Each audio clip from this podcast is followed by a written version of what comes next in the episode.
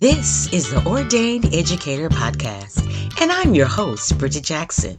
For almost three decades, I have lived and loved doing one of the greatest passions on earth educating. I'm an ordained educator. If you're listening to this podcast, you were destined to do what you're doing too. You were ordained to impact others. Thank you for joining us today. Welcome back to a new episode of Wield Wednesday. We're so happy to have you. We have a dynamic few minutes of motivation for you. Today, we're going to talk about clarity as it relates to pivoting. And I'm going to recommend a book for you. It's called Pivot The Art and Science of Reinventing Your Career and Life. Now, you might not be trying to reinvent your career, but right now changes are going on in our world.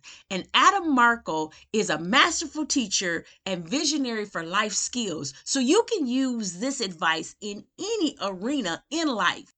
My mentor, Lisa Nichols, she is the CEO of Motivating the Masses, and she is a New York Times best-selling author for the book No Matter What she actually gave praise for the book. And here's what she said I want you to listen to it because it's very motivational. Whether you're reclaiming your optimal health, reinventing yourself, or rediscovering your passion and joy, Pivot is the perfect book to catapult you into the next stratosphere of your life and new possibility. Markel has done a brilliant job of converging all of his wisdom and genius into a magnificent body of work that we all can benefit from. Simply a must read. And I agree. I read it last year as I was doing some changes in my life and starting my new business, and it was phenomenal. One of the things about clarity is we have to have clarity. And one of the things that Markel says in his book, it's, it's like a windshield. And the windshield is our window. And if we have a dirty windshield, we have difficulty driving that vehicle that we're in. So we're trying to get to a destination, we need to make sure that we have clarity and we need to be able to pivot you know, in a moment to be able to do that.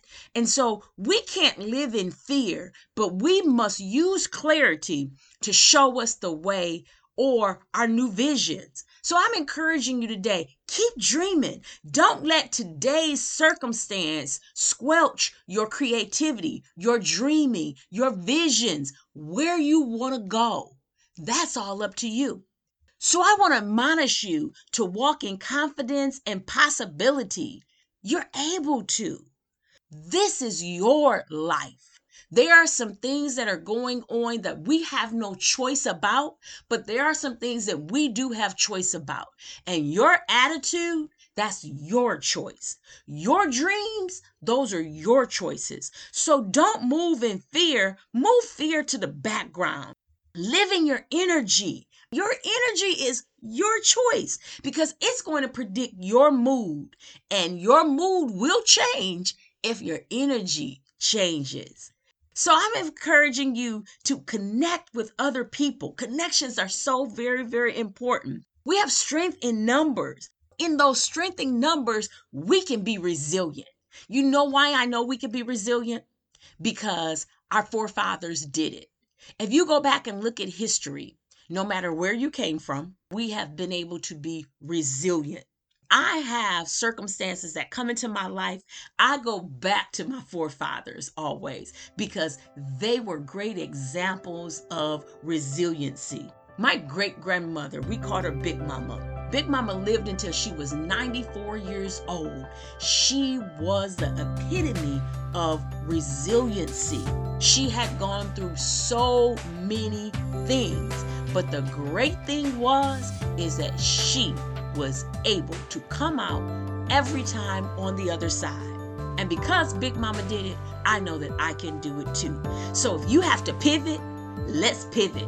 Make that quick pivot. Have clarity of what you want and where you want to go, and don't let anyone take your vision. Finally, remember coach yourself and you will learn, challenge yourself and you will grow, believe in yourself and you will win.